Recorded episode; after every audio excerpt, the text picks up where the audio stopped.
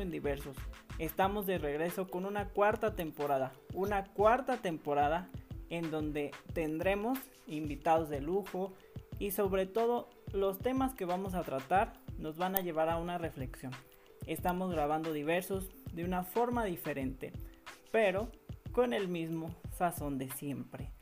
Para entrar en calor con el tema, pues me gustaría decir algunos datos, algunas cuestiones, porque el contexto que les voy a dar va a estar súper bien, ya que el día, este episodio, vamos a tener un invitado de lujo, pero para darles, como dice la chaviza, un contexto, voy a mencionarles varias cosas.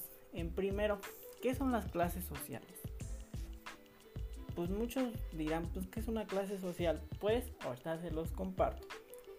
Las clases sociales son una forma de estratificación social en la que se crean grupos de individuos que comparten algunas características en común, como puede ser lo social, lo económico, lo laboral y lo demográfico.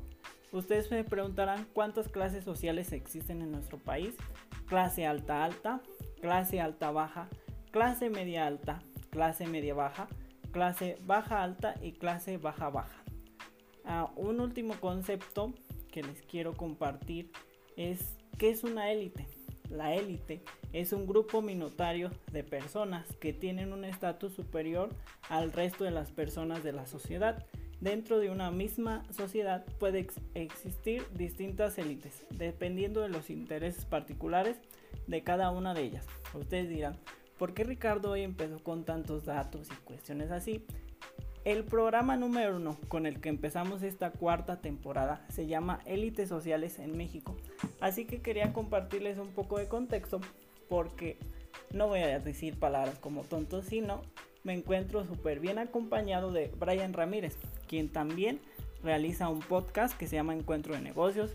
Tiene experiencia en Radio Nicolaita sobre temas de economía, finanzas y marketing y con él vamos a discutir sobre las élites sociales en México. Bienvenido, Brian. Muchas gracias, Ricardo, por invitarnos a, esta apertura de su cuarta eh, temporada de podcast. Eh, la verdad que hacer un podcast no, a veces piensa, pensamos muchos que es algo muy fácil, pero lo cierto es que no. Siempre hay que tener información fresca y tratar de buscar eh, pues lo mejor para los radioescuchas y pues un gusto que nos hayas invitado para estar en tu podcast.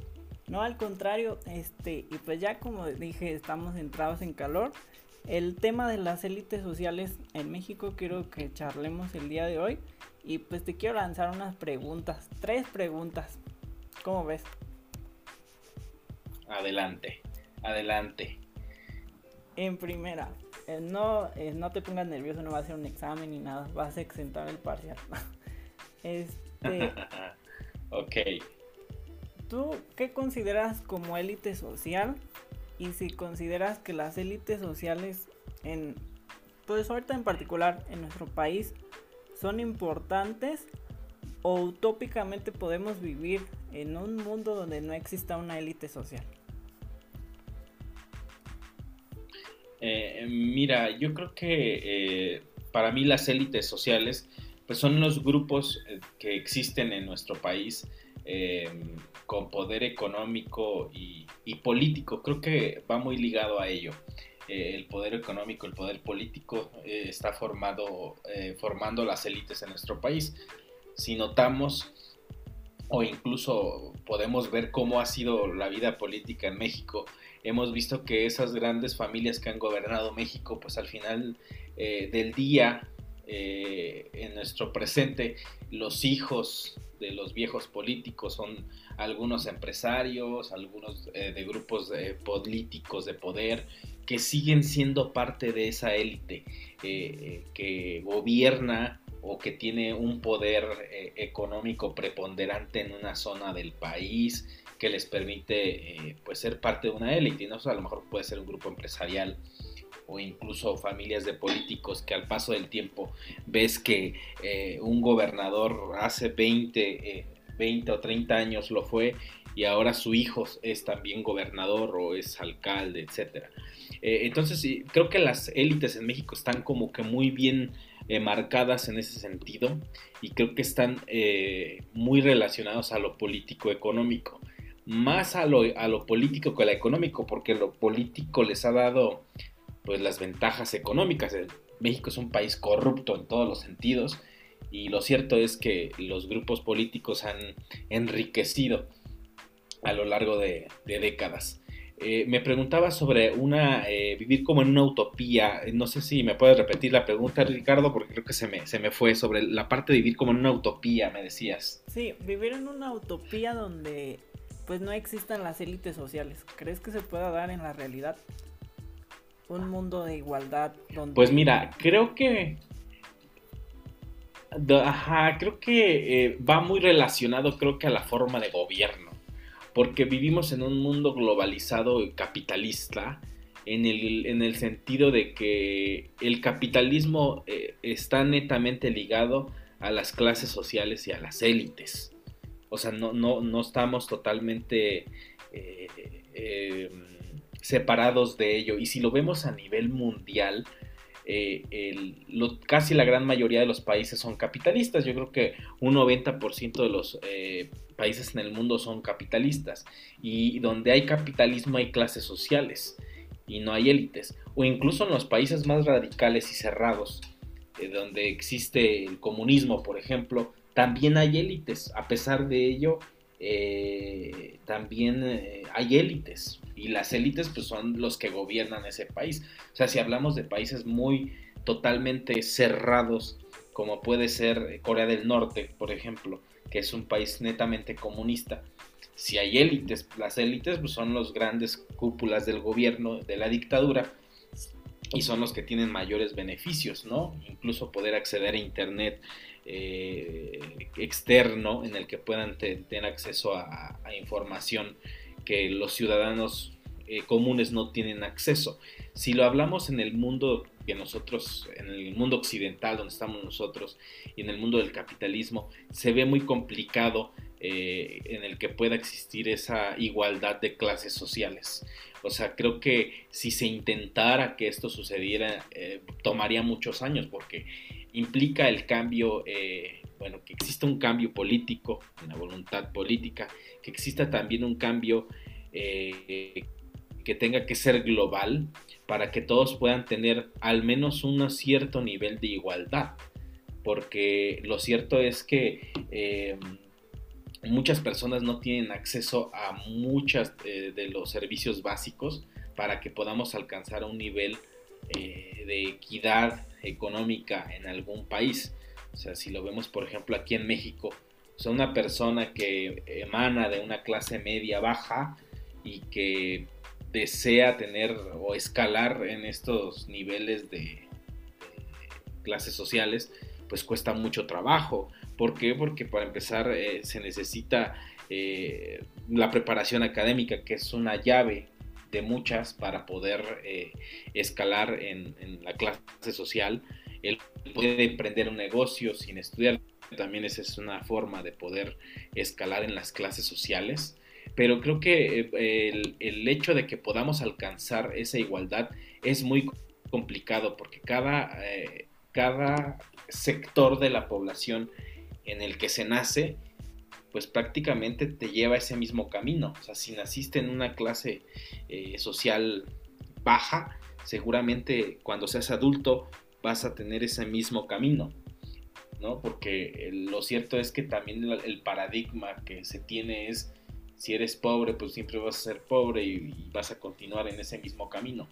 Eh, implica mucho también la parte de la educación y, creo que va muy ligado a ello porque muchas veces se nos ha, o, estamos en la etapa en la que está muy de moda decir, eh, no estudies, la educación no te va a llevar a, a que pueda cambiar tu vida y tu estatus social. Pero lo cierto es que sí te cambia y la educación no solamente es eh, ir a, la universidad y tener un título, la educación es también tu, forma de pensar en cómo cambias ese paradigma que tienes de, poder eh, cambiar tu realidad. Si naciste en un estatus social bajo, creo que eh, se tienen las oportunidades para poder escalar en la clase social preparándote académicamente, luchando por un sueño que tú puedas tener para poder escalar en la clase social. El problema aquí es que desde las familias no existe esa educación, si lo podemos llamar así, de poder aspirar a mejorar, ¿no? O sea, que tú puedas mejorar tu estatus social, tu vida. Entonces, si desde la familia no viene esa, esa educación, eh, creo que desde ahí se, tenemos como que el primer obstáculo para que esa utopía que tú mencionas, pues en algún momento pueda ser una realidad. Es que la, la educación aquí forma un papel clave ya que debe ser una educación que cambia mentalidades, porque yo conozco varias familias que dicen, pues es que nosotros somos pobres y vamos a morir pobres, y entonces si un jefe de familia le transmite eso a, su hijo, pues el hijo esa mentalidad va a tener. Este, me hiciste mucho reflexionar sobre, no sé si has visto una película en Netflix que se llama El Tigre Blanco, que habla sobre las cuestiones de castas en la India. No, ajá. Pues ya, ya ves que en la India está marcado mucho lo de las castas. Entonces esa película trata de, de un joven de la India que él nació en una casta pobre. Entonces, él pues como que lo hace reflexionar de cambiar de mentalidad, pero él llega a, a ser de una clase alta gracias a, cuestiones como tú dices, en, en México a lo mejor sí existen las oportunidades para tú salir adelante, pero también es un país muy corrompido, o sea, un país donde también se ha formado la mentalidad que también hay que salir adelante, pero a base de la delincuencia, a base de, de corromperte o así, porque esa persona cambia su estatus social, cambia de ser una casta de, de sirvientes a ser una casta de empresarios, pero gracias a que mata pues a su patrón. Entonces también eso es lo que yo digo que debilita a las personas o, o, que las personas malentienden porque también quieren salir adelante a base de delinquir, ¿no? los, los medios, como que... Eh, yo... Ajá, adelante.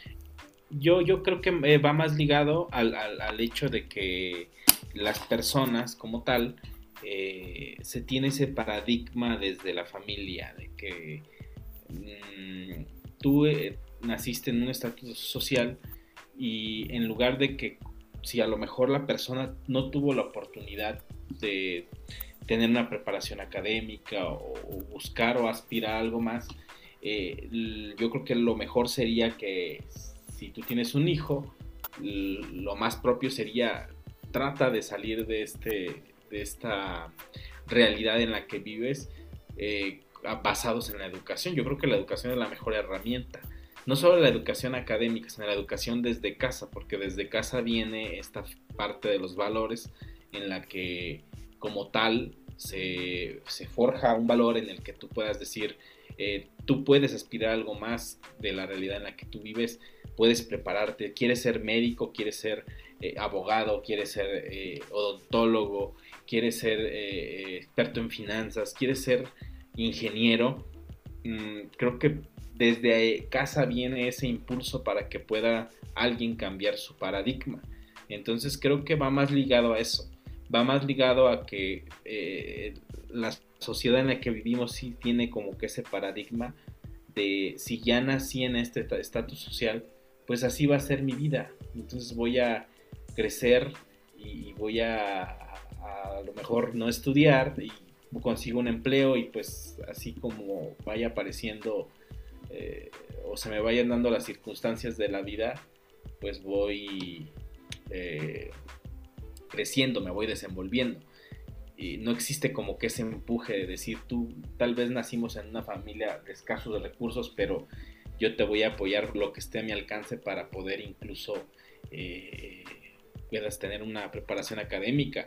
Pero toda esa motivación viene desde la familia. Entonces, desde la familia no hay como que ese impulso, si se tiene, eh, pues ya es como que el primer obstáculo para que pueda cambiarse una realidad. Y creo que muchas veces culpamos al gobierno, culpamos a todos, pero no, no hacemos una introspección de saber qué estamos haciendo nosotros para cambiar nuestra realidad. ¿Okay? Muchas personas pueden decir que yo no tuve oportunidad de estudiar, pero uh, hay, hay, hay he conocido chicos que, estudian y trabajan al mismo tiempo y han salido adelante. Entonces sí es posible, o sea, la oportunidad está, pero cuesta mucho trabajo eh, hacerla. Eh, la otra parte que creo que es importante es que también con la apertura de los medios de comunicación de 10, 15 años hacia acá, donde las redes sociales nos invaden con información, comienzan a crearse modas que luego son, eh, eh, que a veces se convierten en, directrices para muchos, como el hecho de que está muy de moda y que aún sigue permanente, en que si tú emprendes un negocio, te vas a hacer millonario. y eso es totalmente falso. Exactamente, son, son, son ideas que, están muy de moda y han salido personajes en las redes sociales eh, mencionando que eh, casi casi para qué estudias si tú puedes ser millonario emprendiendo un negocio. Y eso es falso. Y hay muchas personas que siguen pensando que ese es el camino para cambiar tu estatus social y no es cierto. O, sea, no, digo que el emprender sea malo. sí, claro. de que puedes hacerte millonario con una sencilla aplicación o cuestiones así. O, como. Sí, sí, aparte. O cuestiones. Como lo mencionas, o sea, hay, hay, hay, hay, cosas que son. Eh, que se vuelven hasta estafas o que se muestran luego como estafa, ¿no? Y la gente cae. Sí, como eso de que le presentan a la gente información que ella desconoce y que es una aplicación que te presenta muchas barras y dicen con eso va a ser millonario o, lo que tú dices que, que ven a emprender como si emprender de la noche a la mañana yo pongo un negocio de tacos y ya ese negocio de tacos me va a hacer millonario para toda mi vida y está malo porque lucran con la ilusión de las personas, ¿no? Con ese sueño de salir adelante.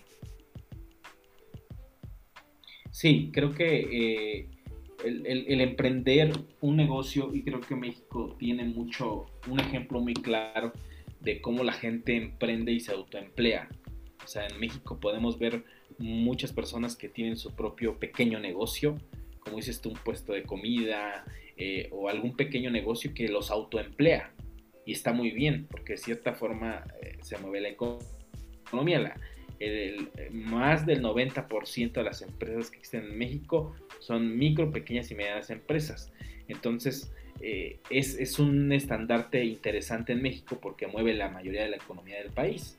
Pero lo cierto es que sembrar la idea de que tú, al momento de que crees un negocio y con mucho espíritu y con muchas ganas de superación vas a hacerte millonario es totalmente falso y eso lo está vendiendo las redes sociales y los medios de que si tú emprendes vas a ser millonario. Es más, no estudies, deja la escuela y te vas a ser millonario porque grandes personajes como Elon Musk o como Bill Gates dejaron de, se dejaron la universidad y, se volvieron millonarios.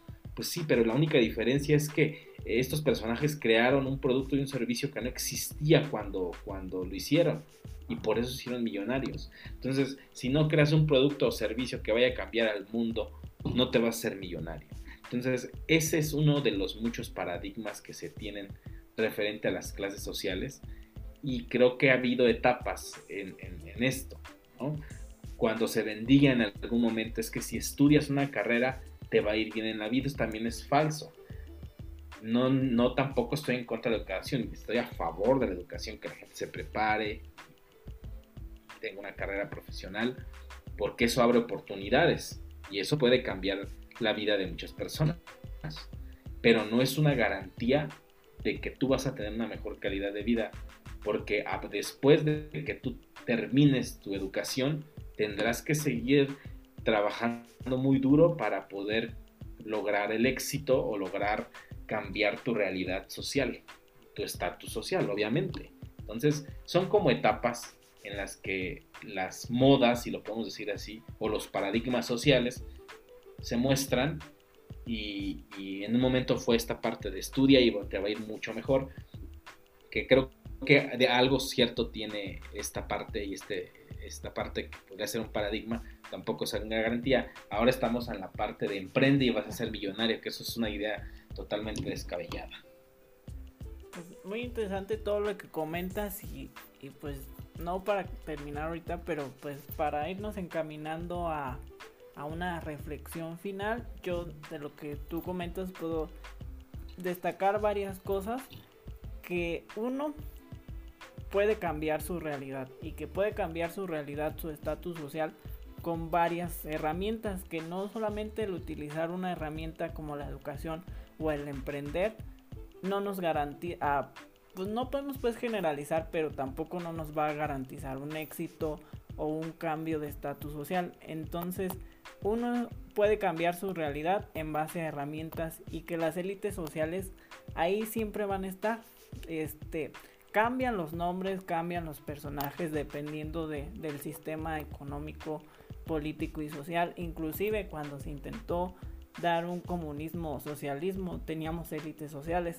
Yo digo que lo importante es no a lo mejor no darse cuenta de las realidades no no vivir en una en un castillo o en una burbuja y, darse cuenta que pues sí hay muchos personajes de esas élites sociales que son corruptos, que así, pero no echarles la culpa a ellos de nuestros problemas o que no podemos salir adelante, sino con la mentalidad de que uno va a salir adelante y que a lo mejor un día llegue a ocupar un lugar en la élite social y tratar de cambiar el chip, ¿no? ¿Cómo ves? Sí, creo, creo que eh, va muy relacionado a, cambiar el paradigma social eh, y de ideas eh, en, cuanto a, la... y centrarnos más en la realidad. Las élites sociales creo que siempre van a existir. Creo que va a ser muy complicado y si es utópico pensar que vamos a, ser iguales en, en, algún momento. Creo que pueden, podemos tener un nivel de equidad un poquito más eh, fuerte, como las grandes sociedades más avanzadas o países del primer mundo, o Dinamarca o Noruega, países escandinavos, donde vemos que eh, las clases sociales no están tan marcadas, donde podemos ver que sí hay un poco más de oportunidades y eso está basado a su nivel social que, han alcanzado o, o llamarlo a la madurez social que han alcanzado, porque la madurez social permite que al mismo tiempo los gobiernos que están al frente están al nivel de la sociedad. Entonces, todo, toda sociedad pues tiene como valores y esos valores obviamente se desarrollan y maduran conforme pasa el tiempo y las experiencias. Entonces, siempre van a existir élites, han existido élites desde, eh, desde que los seres humanos comenzaron a tener o a organizarse, porque ya existían eh, señores feudales, existieron reyes, que hasta hoy todavía hay monarquías, y ya existían esas élites. Llegamos ahora y siguen existiendo. Si ponemos ejemplos como en Estados Unidos, eh, yo creo que es el país donde más élites existen, porque incluso hay élites que son más poderosas que el propio presidente de los Estados Unidos. Ahí está el caso de Donald Trump, por ejemplo, en sus últimos meses de gobierno, en el que fue un presidente que precisamente luchó contra las élites de poder, porque estaba contra el sistema, fue un presidente antisistema. Y al final de su mandato, cuando se habla de Donald Trump en México, pues de un hombre racista, etcétera, pero si lo vemos desde un análisis desde su, su país, el hombre fue un hombre antisistema, un gobierno antisistema, antisistémico. Entonces, al final de su mandato, eh, le bloquean sus redes sociales, o sea, los medios de comunicación lo callaron. O sea, hasta el día de hoy las cuentas de, redes sociales de Donald Trump están bloqueadas por las grandes compañías que hay en Estados Unidos que pueden hacer lo que les da la gana. Entonces, ahí en Estados Unidos se vive una eh, corporativocracia donde las grandes corporaciones son las que mandan. ¿Por qué? Porque o sea, qué empresa que, o sea, Donald Trump no hizo nada en su Twitter, por ejemplo, y le bloquearon el Twitter para que no, para evitar que la gente que estaba a su favor y que estaba en contra de las elecciones que hubo en Estados Unidos se pudiera manifestar. Entonces le bloquean las cuentas de redes sociales para evitar que él pudiera seguir en comunicación con los demás. Incluso esto, eso va en contra de las mismas leyes de Estados Unidos. Es, es, coartar la libertad de expresión. Pero para que nos demos una magnitud de la, de la idea de cómo hay élites de poder en un país como es Estados Unidos, que se supone la primera potencia y la potencia que, vigila las libertades y la eh, cuna de la democracia mundo, supuestamente le bloquearon y la ajá, es el pilar de la democracia y es la meca del capitalismo y la democracia en el mundo. Y, le bloquearon la cuenta de redes sociales al presidente de Estados Unidos. Y hoy vemos que quieren em, intervenir en Ucrania queriendo invadir casi casi Rusia. O sea, es, una sociedad totalmente pues hipócrita en Estados Unidos. Pero a lo que voy es el nivel de cómo existen eh, esas élites eh, de clases sociales. Pero creo que ese cambio se tiene que dar desde la sociedad. No va a venir ningún gobierno a cambiarnos esa igualdad social, porque cuando, cuando queramos una sociedad más justa en la que no existan clases sociales tan marcadas, pues obviamente va a ser porque la sociedad así lo desea y la sociedad va a elegir gobernantes que puedan compaginar con lo que quieren los ciudadanos. Eso va a tomar décadas en México seguramente. Sí, y lo que comentas pues es, muy importante que a lo que debemos de aspirar ya no, no hacernos pues cuentos así, es a una madurez social, ¿no? A una unidad, a estar todos de acuerdo en cierta manera. Sí, y creo que también algo muy importante es eh, el que podamos vivir basado en los valores. O sea, los valores vienen desde la familia. Si lo hablamos desde las clases sociales, creo que eh, debe existir desde las familias la intención de aspirar a algo más, a querer buscar algo más y, trabajar y luchar por ello. ¿okay? Si yo creo que eh, tuve un, o sea, me construí una familia basado en, lo que, en las oportunidades que tuve, creo que mi obligación, si soy padre, debe ser fomentar en mis hijos el que se pueda aspirar a algo más y darle las herramientas para que se pueda aspirar a algo más. Y si las herramientas que yo le doy a mi hijo para que pueda aspirar a algo más, a construir sus propios sueños, tener una carrera, construir un negocio o cualquiera que sea esa aspiración que tenga la persona, creo que también se debe de fomentar el que tienes que incluso luchar aún más de lo que yo te puedo dar para que logres lo que tú, lo que tú te estás proponiendo. Entonces desde, la familia viene esta parte. Pero si desde las familias no se fomenta eso y, y se fomenta más el conformismo de, pues eh, yo logré esto y creo que pues si lo logras también, pues ahí ya te vas. Pues está bien, no pasa nada. Ajá, exactamente, ¿no? O sea, eh, el, cuántas familias no llegamos a ver que de repente, eh, pues el hijo deja de estudiar y no, nadie dice nada. Después el hijo busca un empleo y ese empleo, pues si se le remunera bien para el momento en el que vive, dice, pues ya tengo dinero, construye una familia y el estatus social se queda en la clase media baja porque eso fue lo que aprendió en casa, ¿no? Entonces, todo viene desde la familia y el paradigma viene desde eh, la familia y, si desde la familia cambia, también la sociedad cambia. Excelente, mi, mi Brian. Fíjate que este programa me, me, generó muchos pensamientos, muchas reflexiones y siento que el tema nos da hasta para continuar hablando en demás episodios y, y demás horas, pero me encantó la, la reflexión que, que dejamos al auditorio, así que de mi parte pues sería agradecerte por tu participación porque este va a ser el primer episodio de, de la cuarta temporada que le quiero dar el enfoque a temas ya en la otra temporada eran más personales, ahora como a temas más sociales y eso tratando de generar una, una reflexión y a una aportación a quien nos escucha. Gracias por tu aportación, Brian. Ah, pues excelente, muchísimas gracias, Ricardo, por la invitación y, con gusto en otra ocasión podamos seguir platicando de estos temas. Bueno, entonces por parte de Diverso sería todo, nos vemos en el siguiente episodio, adiós.